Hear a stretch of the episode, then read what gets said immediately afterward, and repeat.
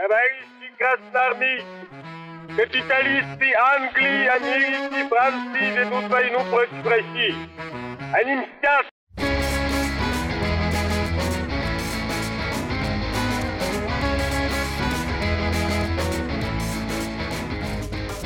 Всем привет, это подкаст «Деньги, Джоу или драконы». Здравствуйте. Здравствуйте, Никита. Здравствуйте, Алан. Сегодня речь пойдет о том, почему доллар является главной, резервной, ну по сути, единственной валютой во всем мире. Почему он такой крутой, почему он такой классный и вообще все его любят и ненавидят. А как же фунт? Что фунт? Ну, он же дорогой. Про фунт мы тоже поговорим немножечко совсем. Но, как вы знаете, времена ушли. Великобритания объявила Brexit. Поэтому какой может быть фунт уже? Правильно? Крепкий. Я думаю, зачем крепкий. Нужны вот эти сепаратисты со своими непонятными валютами? Ну ладно, не будем отвлекаться от главной темы. Почему же, собственно, это зеленая бумажка, которая ничего не стоит, которую печатают до бесконечности просто. А вы госдолг видели, нет? А давайте я вам сразу задам вопрос как представителю от народа, как мы выяснили в прошлых выпусках. Вот как так. Вы сами воспринимаете, как вам самому кажется, почему доллар является такой главенствующей валютой? Я считаю, это все иллюминаты. Я считаю, что это все иллюминаты и, собственно, это один большой план. Чипирование, Билл Гейтс, доллар как мировая резервная валюта. Это чтобы всех загнать в долги и русских людей погубить. А мое потом глубокое убеждение. А потом что? А потом, наконец, наслаждаться жизнью, потому что русские люди – это бельмо в глазу, как известно, у жидомасонов и кого там, рептилоидов. Угу. Не, а если серьезно? Я максимально серьезен. Вы в своем уме вообще? Ну, как тебе кажется? Вот смотри, мы уже сколько выпусков про финансы записали, даже целый выпуск про деньги отдельный. Ты уже стал финансово подкованным. Как бог. Ну, на одну пока лапку. Ну, что тут сказать? Доверяют доллару, потому что доверяют позиции США в основных каких-то важнейших сферах человеческой жизни. То есть, у них крепкая экономика, у них диверсифицированная экономика, у них сильная армия, у них независимая политическая система стабильная, у них, ну, как говорят, свободные выборы.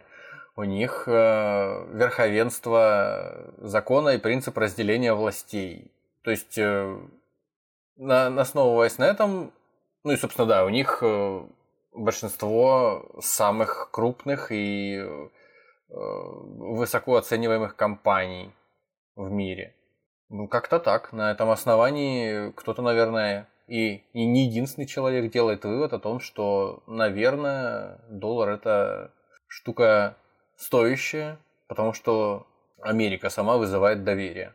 Ну и это не без, наверное, не без массовой культуры, через посредство которой Америка создает представление о себе как о заслуживающей доверия стране, там, вплоть до того, что если прилетают инопланетяне порабощать планету, то они прилетают обязательно в США порабощать Нью-Йорк, начинают с него.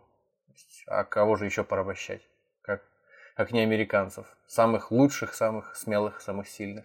Но вы правы лишь на одну часть, что вы как бы говорите о событиях сегодняшних. Но как стала эта валюта таковой? Я надеюсь услышать от вас, да. Я когда готовился к выпуску, естественно, перечитывал опять все истории про Бреттон-Вудскую встречу, про ямайскую валютную систему, которая позже появилась. Но мне не давала покоя предыстория и предыстория. Я не буду рассказывать о том, почему доллар называется долларом, откуда он пошел, в каком году вообще появился. Я поговорю о том, что являлось предшественником доллара, как основной резервной валютой и общим платежным средством. Как вы думаете, так, что это? Возможно, хотя я не уверен, это британский фунт. Браво. Выдайте печеньку этому юноше. Ну, тогда что, подписывайтесь на нас. Слушайте нас везде.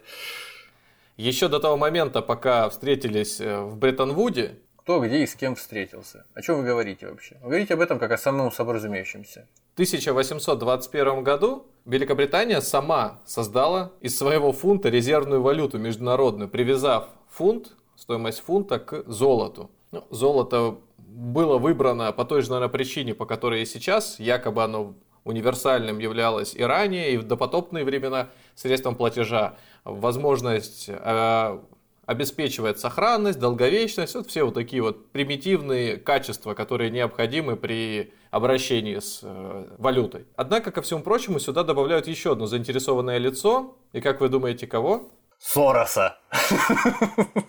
В 1821 году? Конечно же, вечный. Близко, близко. Нейтан Ротшильд. Оу, ну я, в принципе, примерно в том направлении иду, в котором нужно, да. Ну, считается, что раз Ротшильд в те времена занимался активно драгоценностями, в частности золотом, и был в хороших связях с британскими властями, он был, как говорится, главным бенефициаром и вроде бы идеологом. Ну, не главным, а одним из главных. Сказать, что в этом был какой-то далеко играющий план, наверное, не приходится. Но в моменте, скорее всего, он выиграл очень много. Тем более, что все рынки, все платежи по золоту были через него, все возможности займов, дальнейшего развития ростовщичества были прямым образом завязаны на этом персонаже. Говорить сильно мы о нем не будем, мы просто скажем, что в то время, в начале 19 века, золото являлось той самой резервной валютой и, как следствие, фунт. Ну, то есть, понятно, что Британия на тот момент имела большое влияние, и в глазах остальных стран, наверное, представляла все-таки весомого партнера, в том числе для расчетов, особенно в Европе. Ну, понятно, что весь основной мир жил тогда в Европе, США еще не имела такого влияния, Российская империя тоже. Но для торговли нужно было что-то использовать. Вот в этот момент фунт занял лидирующие позиции. Это величайшая империя всех времен народов, особенно в 19 веке. Тут вообще даже говорить не о чем, поэтому абсолютно неудивительно. Вот здесь вопросов не возникает никаких, когда мы говорим о 19 веке и о роли фунта как резервной валюты. Лично у меня не возникает вопросов. Почти 100 лет прошло с того момента, как это случилось. В 1914 году уже фунт перестал иметь лидирующие позиции, его влияние несколько размылось. Мы не будем говорить про фунт, мы будем говорить все-таки о долларе, да? Да. Мы перепрыгнем сразу события Первой мировой войны, перепрыгнем события Второй мировой войны и застанем сразу кусочек в 1944 году, когда все началось. Почему мы так резко перепрыгиваем? Ну, на самом деле, если мы будем говорить о событиях этих войн, то нужно будет посвятить, по сути, только этому отдельный выпуск, если не по выпуску на каждую из войн, потому что надо будет описывать экономические отношения между странами, их геополитическое влияние и прочее. Мы сразу перепрыгнем этот момент, просто скажем, что в один период была валюта фунт основная, да, потом это влияние несколько размылось, как такового лидера нет, и потом внезапно почему-то появился доллар. А почему появился доллар? В тот момент, когда Вторая мировая война подходила к концу, стабильность валютных отношений, сделки, вообще международное валютное сотрудничество как таковое имело шаткое положение. То есть уравновесить это все надо было как-то договорившись. То есть либо выбирать универсальную систему платежа, да, просто торговать золотом очень сложно. Ну что это значит? Ты привозишь свой кусок золота из Франции в Германию, ты должен предложить за это какую-то стоимость. Нужна ли тебе немецкая марка? Ну, маловероятно. Нужна ли немцам валюта соседней страны, там, крона польская или еще что-то? Ну, сомневаюсь. Или рубль. Так это прямо советский. Кто-то официально, осознанно собрался и договорился о том, что, ребята, наверное, это все не сработает, давайте вот мы возьмем и выберем какую-то отдельную валюту, которой мы будем пользоваться. Прям вот так и было? Почти 20 дней в июле 1944 года заседал Бреттон-Вудский, будем называть его клубом, ну, тем не менее, Бреттон-Вуд – это город-курорт США, где представители всех заинтересованных стран присутствовали и пытались найти вариант решения сложившейся ситуации. То есть пытались найти способ, который бы уравнял, ну и так скажем, выровнял бы, позволил бы наладиться стабильности во всем мире. Понятно, что там участвовали и СССР, и США, и Великобритания, и все остальные страны ключевые европейские. По итогам этих 20 дней стало решение, с которым прожили еще 30 лет. В этот момент четко привязали доллар к золоту. То есть был зафиксирован курс $35 за одну унцию. Ни при каких обстоятельствах он не должен был меняться. В этот момент были созданы как Международный банк реконструкции и развития, Международный валютный фонд. Они являлись неотъемлемой частью, которая должна была при отсутствии у стран-участниц этого соглашения возможности или там, проблем, связанных с внутренним курсом, да, нестабильностью валюты, должны были помочь какими-то интервенциями и вливаниями. То есть это все в 1944 году произошло? В 1944 году, все правильно, да. Система работала примерно так. То есть США в этот момент, являясь более-менее стабильной страной, потому что на территории США не было войны, как минимум она не пострадала, проблем с деньгами, то есть ей не нужно строиться, ей не нужно восстанавливать экономику, да.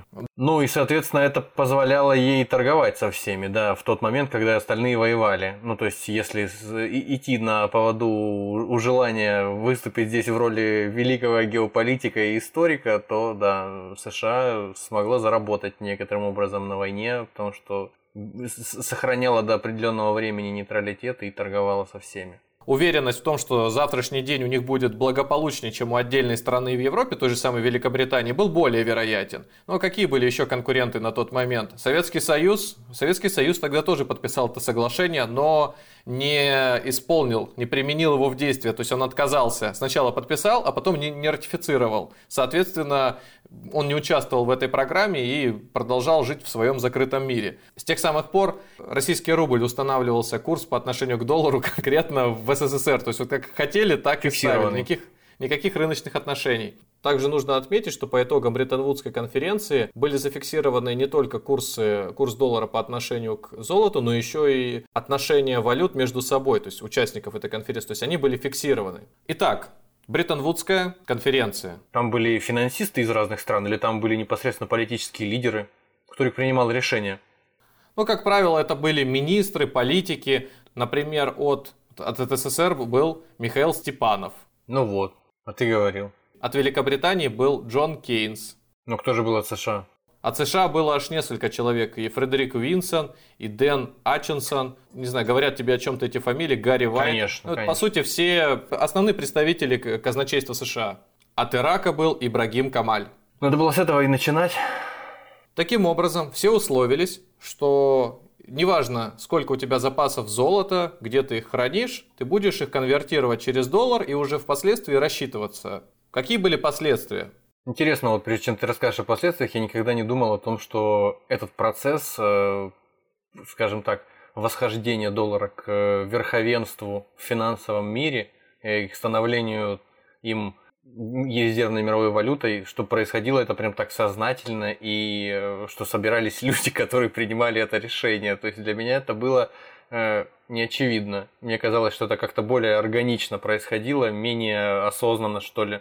То есть постепенно он приобретал влияние после войны. Ну просто я не задумался над этим, видишь. Я думаю, ни одна из стран-участниц не думала настолько вперед или как минимум подразумевала, что это приведет к вот подобным последствиям. Ну или вообще, можно ли это назвать какими-то серьезными последствиями? По большей части сам 20 век можно разделить на три этапа. Вот мы сейчас где-то в третьем, переходящем еще. Кризис 8-го года тоже здесь отчасти будет затронут. То есть вот смотри. Это всего лишь способ расчетов. Это еще не говорит о том, что доллар США стал доминирующим. Просто вот использовали посредника, нужен был некий брокер. Какие риски были для США? Ну, одни сплошные преимущества. В США еще был при этом большой запас золотовалютного резерва, да? Курс вроде бы фиксированный, инфляция в США не такая высокая, это всех устраивало. Параллельно с этим легче устанавливали дипломатические связи и торговые отношения. В этот момент экспорт в Соединенных Штатах развивался сумасшедшими темпами. Ему, по сути, надо было всю Европу оснастить и сырьем, и, соответственно, восстановить промышленность после потерь в войне, поставить, наверное, и станки, и все оборудование. Победителем в этой войне финансово можно сказать, что оказались Соединенные Штаты Америки. Поэтому представь, что весь торговый оборот в мире по факту состоял из $1. Ну, кому обращались европейцы к Советскому Союзу? Ну, это и были единичные случаи. В Азии еще к тому моменту не было тех мощностей, которые мы видим сегодня. Ближний Восток? Ну, конечно же, нет. Все, остается единственная страна, единственная цивилизация, если ее можно было в тот момент так назвать, которая и спасала Старый Свет.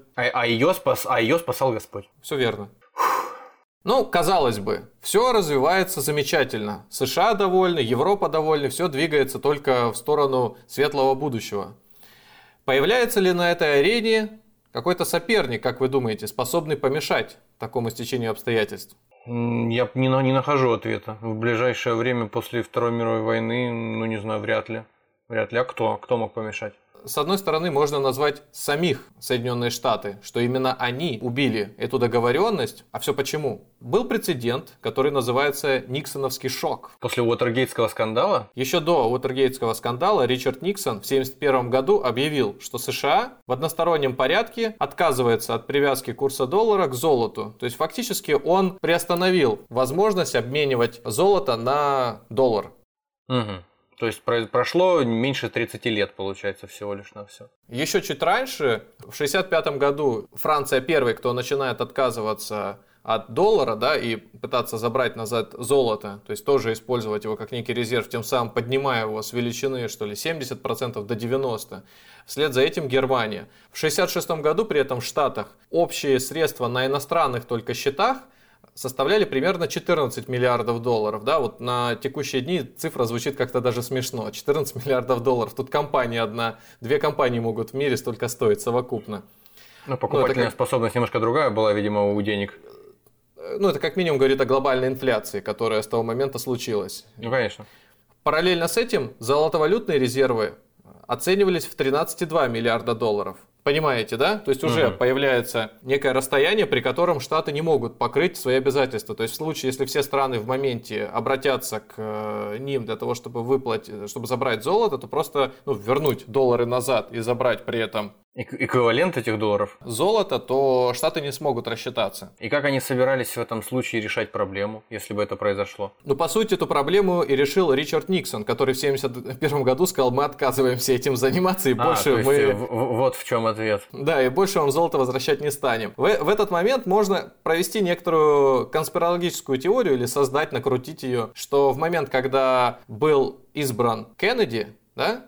У Кеннеди была такая интересная политика, что он настаивал на том, чтобы бреттон-вудскую систему и дальше сохранять, а вроде как Никсон отменил. Если вы помните, Кеннеди и Никсон, они были конкурентами, очень сильными конкурентами на выборах. У них там голоса сильно не расходились, то есть электорат разделял там, 50 на 50 практически, распределял свои голоса. Так вот, можно представить, что в этой конкурентной среде, когда доллару могла грозить потенциальная опасность, одна заинтересованная группировка, может быть, этого не понимая, выдвигала Кеннеди, а другая выдвигала Никсона. Да. И победив Кеннеди, вторые сильно могли потерять, и, может быть, и в международном влиянии, и в внутреннеполитическом влиянии в стране. Соответственно, Кеннеди по какой-то причине досрочно прекратил свое президентство. И вообще свое существование в этом мире, да. Да, а через один президентский срок вернулся Никсон. То есть параллельно, когда... Какая-то отсроченная теория заговора, какая-то уж больно замысловатая, мне кажется. Пускай так, хорошо. Теория заговоров не должна быть такая простая. И она не должна быть такая гладкая, она просто должна быть всегда. Да. Смотри, перерыв между президентством Никсона и, скажем так, принятием решения и смертью Кеннеди составил всего 8 лет. В этом промежутке, мало кто знает, был такой... Линдон Джонсон, по-моему. Причем отличался он интересными реформами, направленными на развитие социальной инфраструктуры. То есть он в медицину, в образование очень много денег вкладывал. Как-то у него программа еще так интересно называлась «Великое будущее». По-моему, так. «Великое общество», вспомнил. Умеют они красивые слоганы придумывать, конечно. Да, звучит красиво. Вот смотри, при тех объемах, которые хранились на счетах иностранных банков, я сказал, 14 миллиардов. Параллельно с этим программа по стимулированию экономики в Штатах, только эта программа «Великое общество», носила вливание ежегодное в одну из статей порядка 2-3 миллиардов долларов. То есть, по сути, все те деньги, которые тратились на развитие инфраструктуры, могли бы точно так же откладываться или сохраняться. То есть, фактически, судя по тому, что ты рассказываешь, те программы, которые сейчас собираются воплощать в жизнь, судя по своим предвыборным обещаниям и после 3 месяцев президентства нынешний президент США, они, в общем-то, достаточно...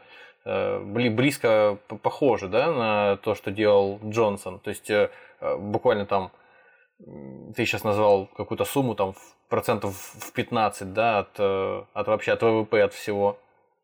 Ну, это не ВВП, но... Ну, а что там? Что, вообще в целом вся наличность имеющаяся? Это вся наличность, которая только на зарубежных счетах была. Просто США... Почему я это сказал и привел в пример? Просто США упрекают, что они начали печатать деньги в начале 20 века, созданный ФРС. Он как раз выдавал, он как раз занимался тем, что печатал деньги, и по факту США, сидя на таком станке, который позволяет вроде как представить, что золото одномоментно не заберут, да, начинать выпускать все больше валюты, тем самым запускать ее в международную экономику, не рассчитывая на то, что в моменте могут обратиться и забрать все золото. Но учитывая, что в мире консенсуса какого-то нет и существуют среди каких-то серьезнейших игроков на политической арене самые разные, с самыми разными целями и развивающиеся по самым разным принципам, эти предположения не лишены смысла, я думаю, потому что чтобы они все вместе объединились разом и пришли потребовать возвращения своих кредитов, ну, что-то как-то это сложно в это поверить. Тут нужно немножко разобраться, можно ли было ограничивать вообще Штаты в том, чтобы печатать деньги. Даже если бы Соединенные Штаты не активно участвовали в международном товарообмене, да, а просто бы, как и в случае при президентстве Линдона, печатали деньги для того, чтобы внутри увеличивать уровень жизни, это бы могло создать риск инфляционный внутри страны, в первую очередь, да? Ну да, я тоже об этом хотел сказать. А при том, что общий уровень ВВП рос из года в год на цифры, сопоставимые там чуть ли не до 10% даже в одном году. Ну как Китай рос последние годы, да, получается? Да, то это говорит о том, что сама экономика США, она выходила за пределы страны. Конечно же, развитие предпринимательства способствовало тому, чтобы выстраивать эти самые торговые отношения за границей и выходить доллару на зарубежные арены. Это неизбежное событие. То есть это должно было случиться. Это как сейчас представить, что если по какой-то причине бы роль США в тот момент занял бы Советский Союз, и худо-бедно как-то вот он досуществовал бы до текущего момента, стал бы более открытый, демократичный, там, бла-бла-бла, то рубль точно так же в огромном объеме требовался бы для расчета всех стран. И станок бы у нас ни на секундочку не переставал бы работать и не остывал бы. Ну, это просто объективно, получается, требовалось за счет того, что действительно... единая валюта фактически для расчетов во всех финансовых сделках, пусть опосредованно там в какие-то моменты не напрямую. Просто вот теперь уже можно ответить на твой вопрос, создавало ли это угрозу для страны. Конечно, когда Франция и Германия одномоментно забрали большой объем золота, вслед за этим, конечно же, и другие страны задумались о том же самом. Никсон, по сути, перекрыл эту лавочку, чтобы тем самым оградить собственную страну от резкого скачка инфляции. Но просто не нужен в стране такой объем валюты, и непонятно, что с ним делать. Куда его опять вливать, реинвестировать. Поэтому, конечно, да, тормознули. И что же случилось дальше? Такое положение дел надо было как-то решать. Нужно было опять собираться всем вместе. Ну, как-то 2 года, да? Штаты, по сути, всех динамят, не исполняют свои обязательства, надо договариваться. С 67-го ты сказал, да? Или с какого? В 71-м. А, в 71-м. Угу. А в 73-м собрались уже на Ямайке, приняли решение, что необходимо курс доллара к золоту отпустить, да и вообще все валюты пустить в свободное плавание, чтобы справедливую цену решали товарно-денежные отношения, то есть спрос и предложение. А каким же образом без спроса и предложения обходились эти 30 лет неполные?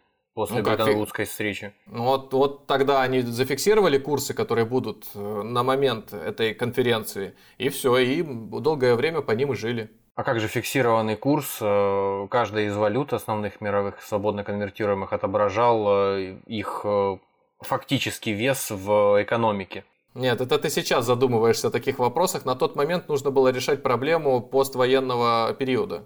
Которая решалась в течение вот этих вот без малого 30 лет.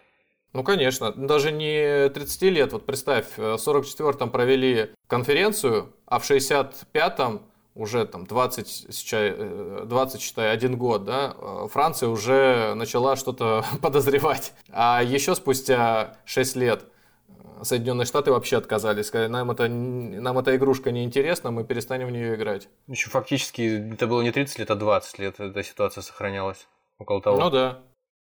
разговорчики пошли гораздо раньше, чем сама эта конференция на Ямайке состоялась. Но, тем не менее, она тоже не в одночасье решила проблемы. Сами действия, сам переходный период длился около 3 лет, и в 1976 году уже конкретно все договорились. И в 1976 году в Кингстоне, встретившись еще раз, страны, члены Международного валютного фонда сказали: все, с этого момента, значит, живем по-другому, все курсы конвертируются, торгуются так, как рыночек сказал, и, соответственно, курс доллара к золоту также конвертируется по заложенным принципам. В этот момент золото продолжало иметь какой-то важный вес в экономике, мировой экономике, но все-таки... Вот тут то, о чем ты говоришь, вес каждой отдельной страны начинал восприниматься по-другому. Понятно, что сохранившиеся к тому моменту товарно-денежные отношения между Европой и США, они сохранялись, но постепенно уходили все ниже и ниже. Важно знать, что и сами Штаты это и в 1971 году понимали, потому что уже к тому моменту и Европа поднялась, уже она... Восстановилась практически полностью, да?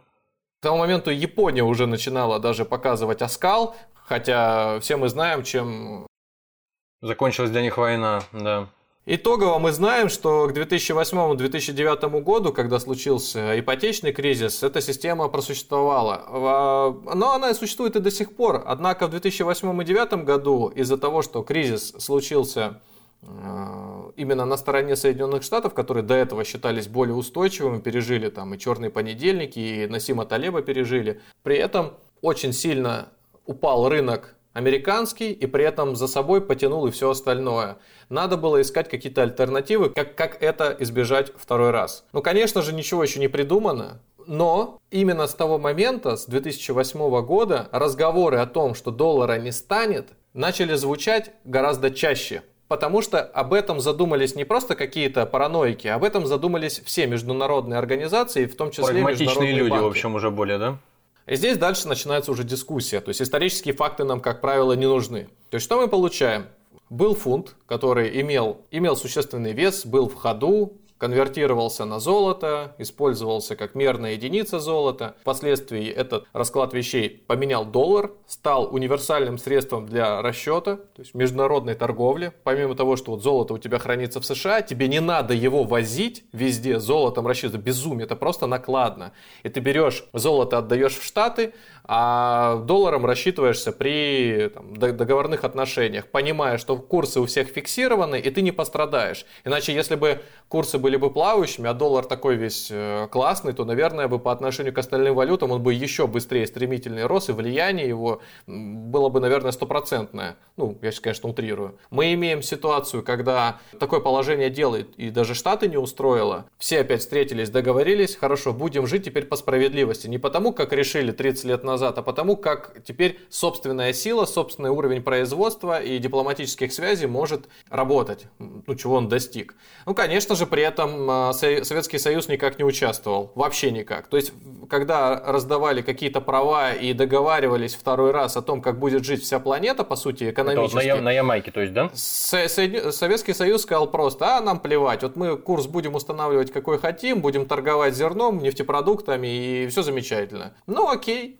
Наверное, это было одной из тех причин, по которой сейчас Китай, участвуя в таких отношениях, имеет более условно в той же политической системе, да, более значительное влияние. Советский Союз тогда, по сути, жил собственным ресурсом, который имел. Для чего Советскому Союзу, как я считаю, нужно было во всех этих играх участвовать? Просто для того, чтобы иметь возможность рублю быть не только на классических контрактах между СССР и странами-заказчиками быть разменной валютой, а для того, чтобы между странами, не участниками СССР тоже быть участниками. То есть, например, в какой-то момент можно было гипотетически представить, что Штаты вместе с Францией рассчитываются по какому-то контракту не франком, не долларом, а рублем. Вот это было бы, опять же, при какой-то, знаете, конфликте, даже элементарно. Ну вот, мы же говорим о Штатах как о частных компаниях, да, тот же Ford, к примеру, мог бы с Renault заключить какую-то сделку и на внутренней конфронтации сказать: да плевать на ваш франк, плевать на ваш доллар, все, давайте вот вообще рубль возьмем. Так хорошо, а как это могло им, ну, потенциально в такой ситуации помочь решить какие-то свои проблемы? То есть объясни мне это.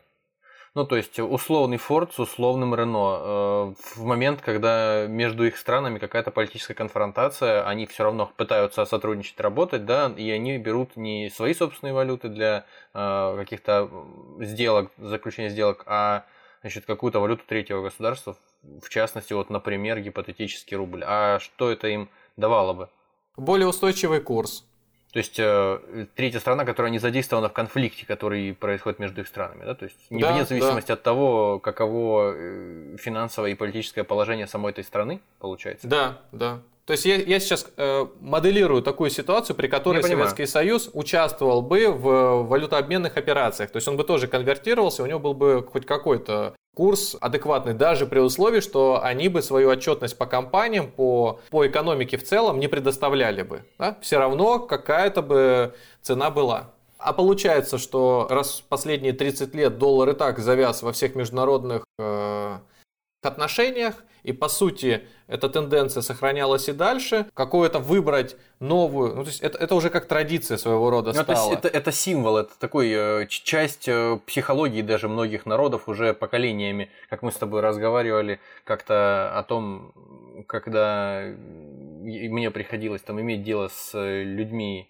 из Украины, они часто переводят в уме моментально, даже не задумываясь, все цены на эквивалент долларов. Они минуют сразу рубль, минуют сразу гривну, они просто сразу все переводят, как они говорят, в УЕ.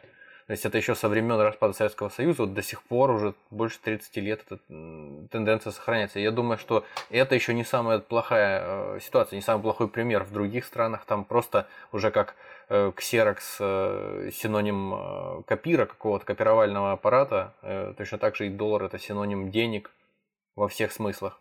Но надо тоже признать, что не просто хорошее отношение к Соединенным Штатам позволило ему доминировать. Дело в том, что после этого началась череда кризисов, которые затронула сначала страны Латинской Америки, а впоследствии еще и Японию. То есть как минимум это тоже послужило тому, чтобы большим экономикам, которые по соседству со Штатами находились, переобуться и начать использовать доллар в качестве системы платежа. А теперь, чтобы все это представить более наглядно, я введу такой термин, который используется до сих пор, и на самом деле я к нему возвращаю, наверное, всех. Есть такая штука, как индекс доллара. Это показатель отношения доллара к нескольким мировым валютам, что называется ключевым. Ключевыми считаются у нас евро, швейцарский франк, что вы думаете еще? Ну, фунт, естественно. Фунт, шведская крона, канадский доллар. Неожиданно, да? Ну почему же? Австралийский, наверное, еще доллар, нет? Нет, и иена. Вот так. Примерно на каждого приходится по 10%. Больше всего, конечно, у евро. Евро за полтинник улетает. А швейцарский франк и шведская крона, они там по чуть-чуть совсем, около 3-4%, не более. Так хорошо. Поподробнее об этом индексе. Получается такой показатель, который отображает востребованность долларов на сегодняшний день. И можно посмотреть, что если этот показатель растет, то это значит, что все остальные валюты продают, а больше покупают доллар. А если этот показатель падает, значит все продают доллар, бегут из него и покупают что-то другое, даже золото. В каких величинах он измеряется, в каких единицах? И каков он по номиналу вот сейчас, например, чтобы представление какое-то иметь? Он просто в условных единицах измеряется. Он начался с отметки в 100 тысяч. Это примерно как индекс московской биржи начался с условных 100 пунктов, так и здесь тоже условные 100 тысяч. Ну да. Кстати, он сейчас тоже примерно у этой отметки торгуется. Но пережил он различные этапы в своей жизни, когда США отказались от того, чтобы выплачивать золото, тоже посчитали этот индекс, как бы, назад. Он, по-моему, в 70-х годах появился, а его вплоть до этого момента тоже рассчитали, и до этого он был выше, то есть востребованность доллара была выше мировой экономикой. После того, как Штаты сказали «до свидания», сразу рухнул, даже просто уход в золото, это уже говорит о том, что индекс доллара будет падать, потому что для того, чтобы уйти в золото, надо избавиться от доллара. Да, я хотел узнать изначально, когда появился этот индекс, его, наверное, не просто так кто-то придумал случайно, его, наверное, ради какой-то практической пользы создали там какие-то экономисты или кто там, финансисты какие-то, зачем он появился, не понимаю. То есть на основании чего? Это просто как индекс Биг Мака, что ли, какой-нибудь? Просто вот удобная штука, удобная величина для того, чтобы условно какое-то представление иметь о о том, насколько влиятельная является часто валюта? То есть, ну, какой-то такой вопрос. Ну, как и любой индекс, это было придумано для того, чтобы понимать денежные перемещения в моменте, то есть оценить вообще, куда уходят денежные потоки, поэтому такой показатель, пускай и субъективный, он существует до сих пор, потому что он удобный. Ты понимаешь, что даже наличие этих валют в той или иной пропорции создают для тебя картинку и представление, куда они двигаются. Мы с тобой можем тоже создать свой индекс доллара, просто распределить пропорцию несколько иначе. То есть к любым другим валютам просто, да, его рассчитать. Нельзя сказать, что этот индекс используется прям вот везде повсеместно, но для аналитиков это как минимум один из индикаторов, на который стоит смотреть, для того, чтобы понимать, где в ближайшей перспективе может оказаться курс доллара. Ну, прогноз, чтобы делать как минимум прогноз относительно того, куда в дальнейшем там смотреть, чтобы вкладывать свои капиталы, предположим, да? Да. Поэтому если...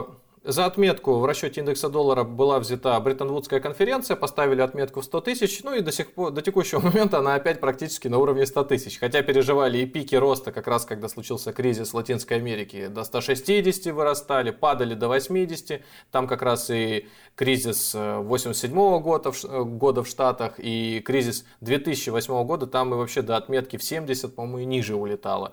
Поэтому, конечно же, в эти моменты особенно остро смотрели на то, что же будет дальше с долларом. Как мы знаем, доверие к Соединенным Штатам сильно не пошатнулось, и до сих пор продолжают главенствующее влияние иметь именно эта валюта.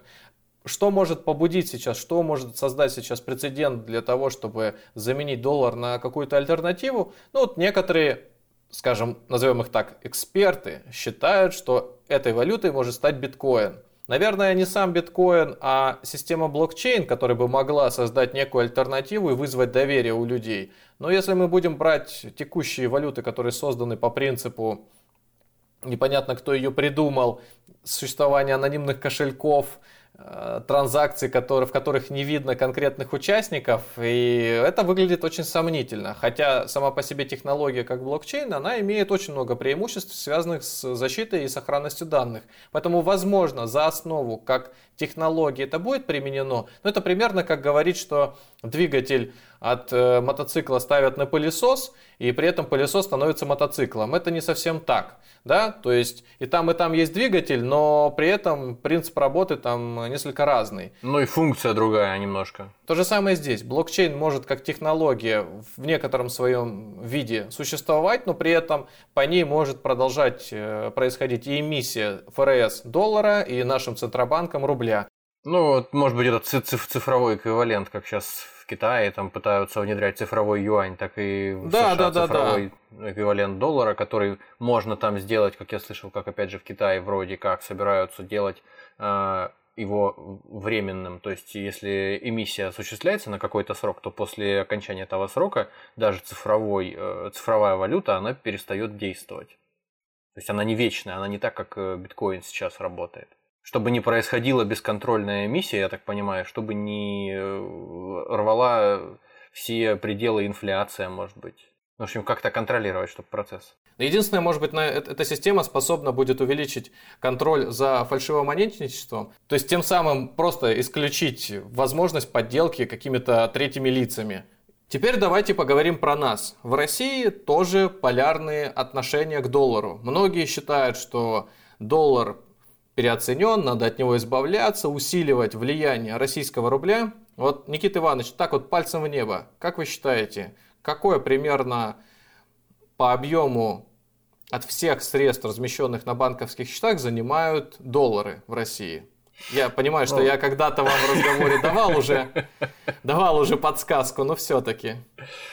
Ну, ладно, я точно сейчас не помню в любом случае, но я думаю, что сильно против истины не согрешу, если скажу, что минимум 50% всех капиталов, которые вкладывают во что бы то ни было российские граждане, хранится в долларах. Ну, так или иначе, опосредованно, через посредство каких-то ценных бумаг или еще каких-то финансовых инструментов, или просто в самих долларах. Я брал статистику на 2020 год еще, по-моему, на середину года. Информация была такая, что 30 триллионов – это совокупно сколько население держит в депозитах. Да, вот сейчас будем говорить про вкладчиков. Мы сейчас не будем брать ни бизнес, не будем брать деньги, которые, понятно, понятно, находятся еще где-то в сейфах, в ямах закопанные, да, там, под паласом. Конкретно на депозитах, на вкладах находится 30 триллионов. Туда входит и валюта, и доллары, и евро, все на свете, и рубли. Рубли занимают там 23,5 триллиона. Ну, довольно много. Ну да. Доллары там 6,5 триллионов. Ну, тоже в рублевом эквиваленте. Вот. Такое примерно соотношение. Ну, далеко не 50%. Но мы же говорим про физлиц, которые живут в России. Они же деньги хранят не только в России. Сколько они хранят своих денег за рубежом? Тут нам подсказала статистика ФНС, которая говорит, что за рубежом хранят еще 13 триллионов. То есть эту сумму мы можем как минимум прибавить теперь к величине 6,5. У нас уже получается 18,5. То есть 18,5 это почти, ну не почти, но это близко с 23,5. Логично? Логично. Таким образом, соотношение между рублем и долларом в нашей стране примерно 1:1, ну там 1:0,8. И о чем это говорит? Это говорит о том, что в России вторая валюта, просто вторая валюта в стране и практически национальная, это доллар. Несмотря на то, что мы не поступаем так, как те люди, о которых я говорил раньше, да, и не переводим массово просто вот в уме автоматически любые цены в доллары вместо рублей, однако... определенные тенденции в этом направлении постоянно имеются. Если представить еще, сколько резервов держат просто коммерческие организации, я думаю, эта статистика будет совершенно не в пользу рубля. У нас же все-таки много экспортеров, да, мы же все-таки расчеты делаем в долларе, и курс и стоимость бензина у нас определяется не потому, что мы так хотим, и рост бензина происходит постоянно не потому, что мы так хотим, а потому что, извините, все расчеты происходят в долларе, доллар влияет на ценообразование бензина. Поэтому говорят, когда говорят, что нефть подросла, или нефть подросла, и при этом рубль тоже увеличился по отношению к доллару, это значит, что и бензин по-любому увеличится тоже вслед за всеми этими... Так а как получается поступить, отходя от основной темы, как получается поступить, чтобы в нашей экономической системе, в нашей стране цены на тот же бензин двигались вверх-вниз в зависимости от цены на саму нефть, как вот в США, например? Что нам нужно сделать? Нам нужно отвязаться от... оплаты своего экспорта в долларах, то есть перейти на оплату в рублях, чтобы кто-то покупал? Ну, во-первых, мы можем так захотеть, но никто с другой стороны этого... пока что не особо хочет, да? Со своей стороны мы захотим это сделать, а с другой стороны нет. И как тогда будут наши отношения выстроены? Тогда просто пойдут и покупать эту нефть будут у кого угодно. Вон у черта, у дьявола будут покупать. Да. А дьяволом можно назвать много стран, которые сейчас находятся под запретом, под санкциями. Одним словом, в текущей ситуации, когда у нас нестабильная политическая обстановка и будущее тоже довольно неопределенное у российской экономики, там, скажем, да, не то чтобы она там была какая-то мрачная, ничего подобного у нас пока не реализуемо, скажем так, да? Какие существуют ли сейчас реальные конкуренты доллару? Китай? Ну, давайте так вот по-дилетантски сейчас, сидя на диване, разговаривать. Китай действительно является конкурентом Соединенных Штатов. Впечатление от Китая, мне так кажется, со стороны Европы выглядит, ну, не очень позитивно, да, то есть, что называется...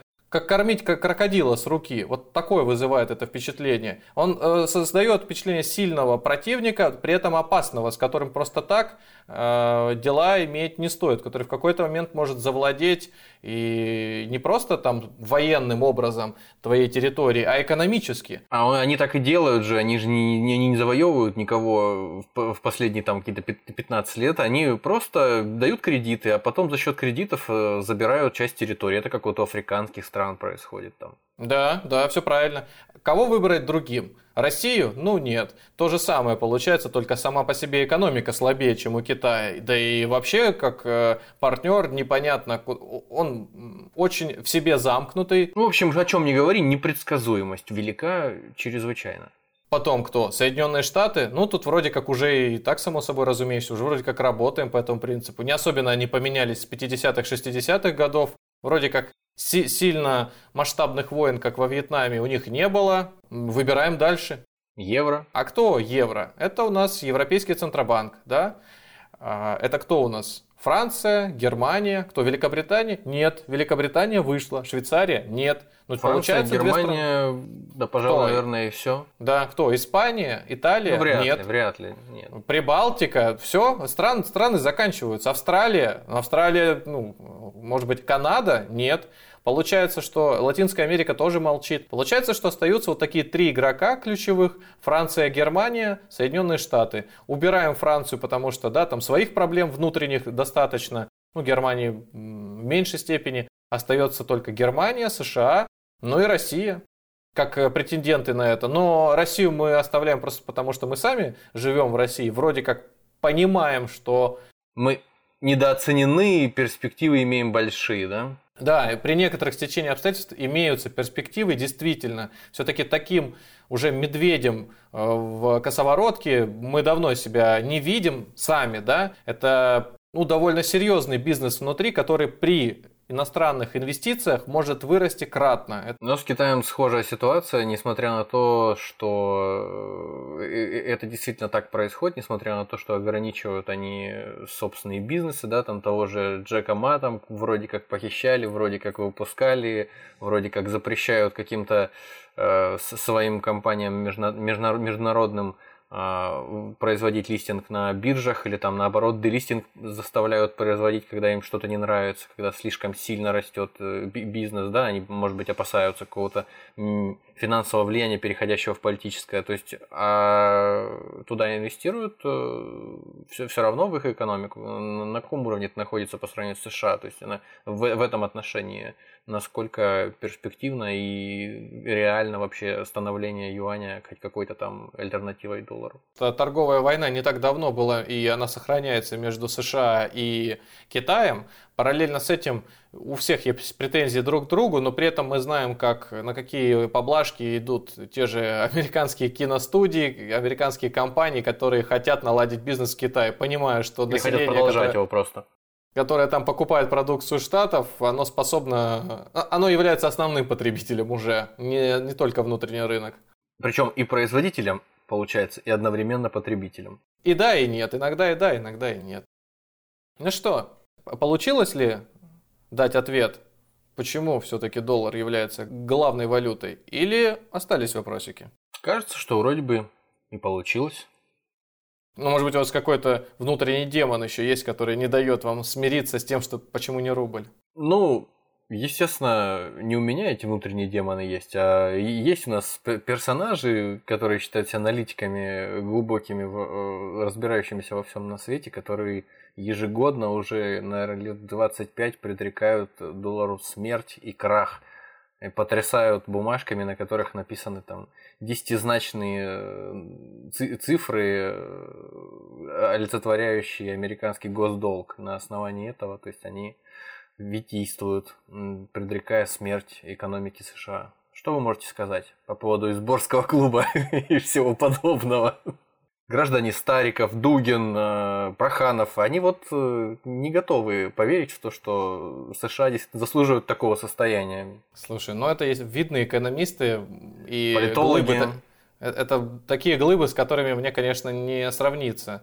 Со своей стороны просто скажу, что если до сих пор госдолг США покупают, то есть США наращивает долг, а этот долг покупает. Это все под действием спроса и предложения. Если ты продаешь плохой товар, а его продолжают покупать, и покупает твоя собственная страна, где ты член этого Изборского клуба или патриот, то как минимум, которые разделяют твои взгляды, да, то как минимум что-то не так в твоих собственных точках зрения. Да, ты ненавидишь США, да? А при этом покупаешь их плохой товар. Очень странно. Не хочешь стимулировать американскую экономику, не покупай американский товар. И речь сейчас идет не об айфоне, речь идет о казначейских облигациях, которые... Сколько лет считаются самыми надежными финансовыми инструментами в мире, да? А почему они это делают? Потому что это гарантированный доход в валюте, которая тебе нужна для расчетов с другими странами, не только США. Грустно как-то от этого становится. Грустно. На самом деле грустно не становится. Можно ли какие-то дать прогнозы, такие как Ванга, на 300 лет вперед? Безусловно, текущее положение дел не то чтобы не устраивает, оно просто непредсказуемое. И когда говорят о том, что нужно поменять систему, в первую очередь хотят сделать так, чтобы иметь хотя бы... иметь представление о том, что, ну, в ближайшие 40-50 лет ничего нигде не бахнет, ничего не случится, что твоя собственная страна, которая там, расчеты ведет в евро, в юане или в рубле, будет себя чувствовать не хуже. Вот пока вроде бы всех все устраивает, но отдельные вспышки случаются. Из рисков существует только глобальная инфляция, которая стимулируется выпусками доллара. Вполне вероятно, что через N лет мы увидим стремительный рост Индии, как международного игрока, опять же, эффект низкой базы никто не отменял. И там уже будет совершенно другой разговор. С кем будет сотрудничать Индия, угадайте. Я сомневаюсь, что это будет Европа или Россия.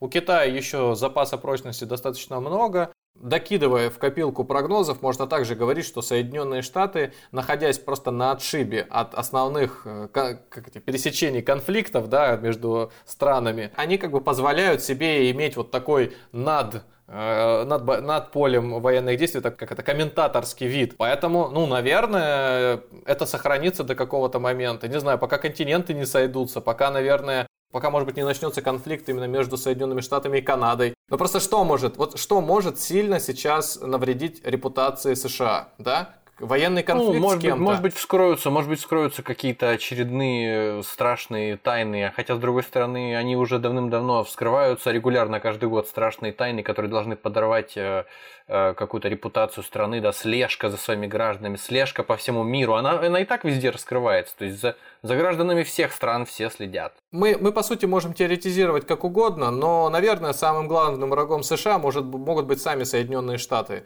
Сепаратистские настроения у отдельных штатов, они присутствуют до сих пор, поэтому если мы увидим соединение Техаса или других регионов, вот это будет проблема. Вот это курс доллара сильно снизит. А если пойдет за собой, уйдет Техас или что-то придумает для того, чтобы оставаться или там отсоединиться, то это как минимум сердце нефтегазовой отрасли. Сами подумайте, к чему это приведет. Конечно же, в этом заинтересованы и Россия, и другие страны, такие конкуренты, да. Сами себе, если подножку поставят, тогда да. В России, кстати, не лучшая история, да. У нас не меньше мест, где может, грубо говоря, полыхнуть из-за чего-то в какой-то момент. Поэтому нельзя сказать, что у всех все хорошо. У каждого есть проблемы внутри, которые нужно решать. Для этого требуется ресурс в виде денег. И пока ты занимаешь главенствующую позицию, наверное, тебе легче с этим справляться. Давайте тогда заканчивать. Если у вас остаются какие-то вопросы, можете писать их нам в соцсетях. В Инстаграме пишут активнее, чем везде. Там подписчиков почти нет в ВКонтакте, в Телеграме. В Телеграме мы устраиваем голосовые созвоны. Да, будем только рады. Дерзайте. По традиции, если добрались до этого момента, спасибо вам большое. Слушайте нас на тех платформах, где вам удобно. Яндекс, Apple Music, Castbox, Google подкасты, Deezer, по-моему, мы там тоже есть. Литрес и, по-моему, еще какая-то аудиостанция на Ямайке. Нас тоже что-то я куда-то там запихнул. Это хорошо. То место, где проходила судьбоносная для отвязывания доллара от золота, да, и отпускания, значит, курсов валют, собрания. Где, как не там, вещать на нашему шоу. А на этом все. Спасибо большое. До свидания. Всего вам доброго.